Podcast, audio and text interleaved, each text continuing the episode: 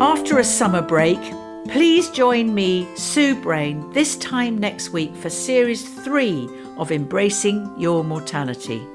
I've been speaking with leading thinkers, scientists, and sages to explore why engaging with our mortality matters and how it can help us to live more consciously for a better world. I believe this is so needed as we continue to move through these times of such chaos and change.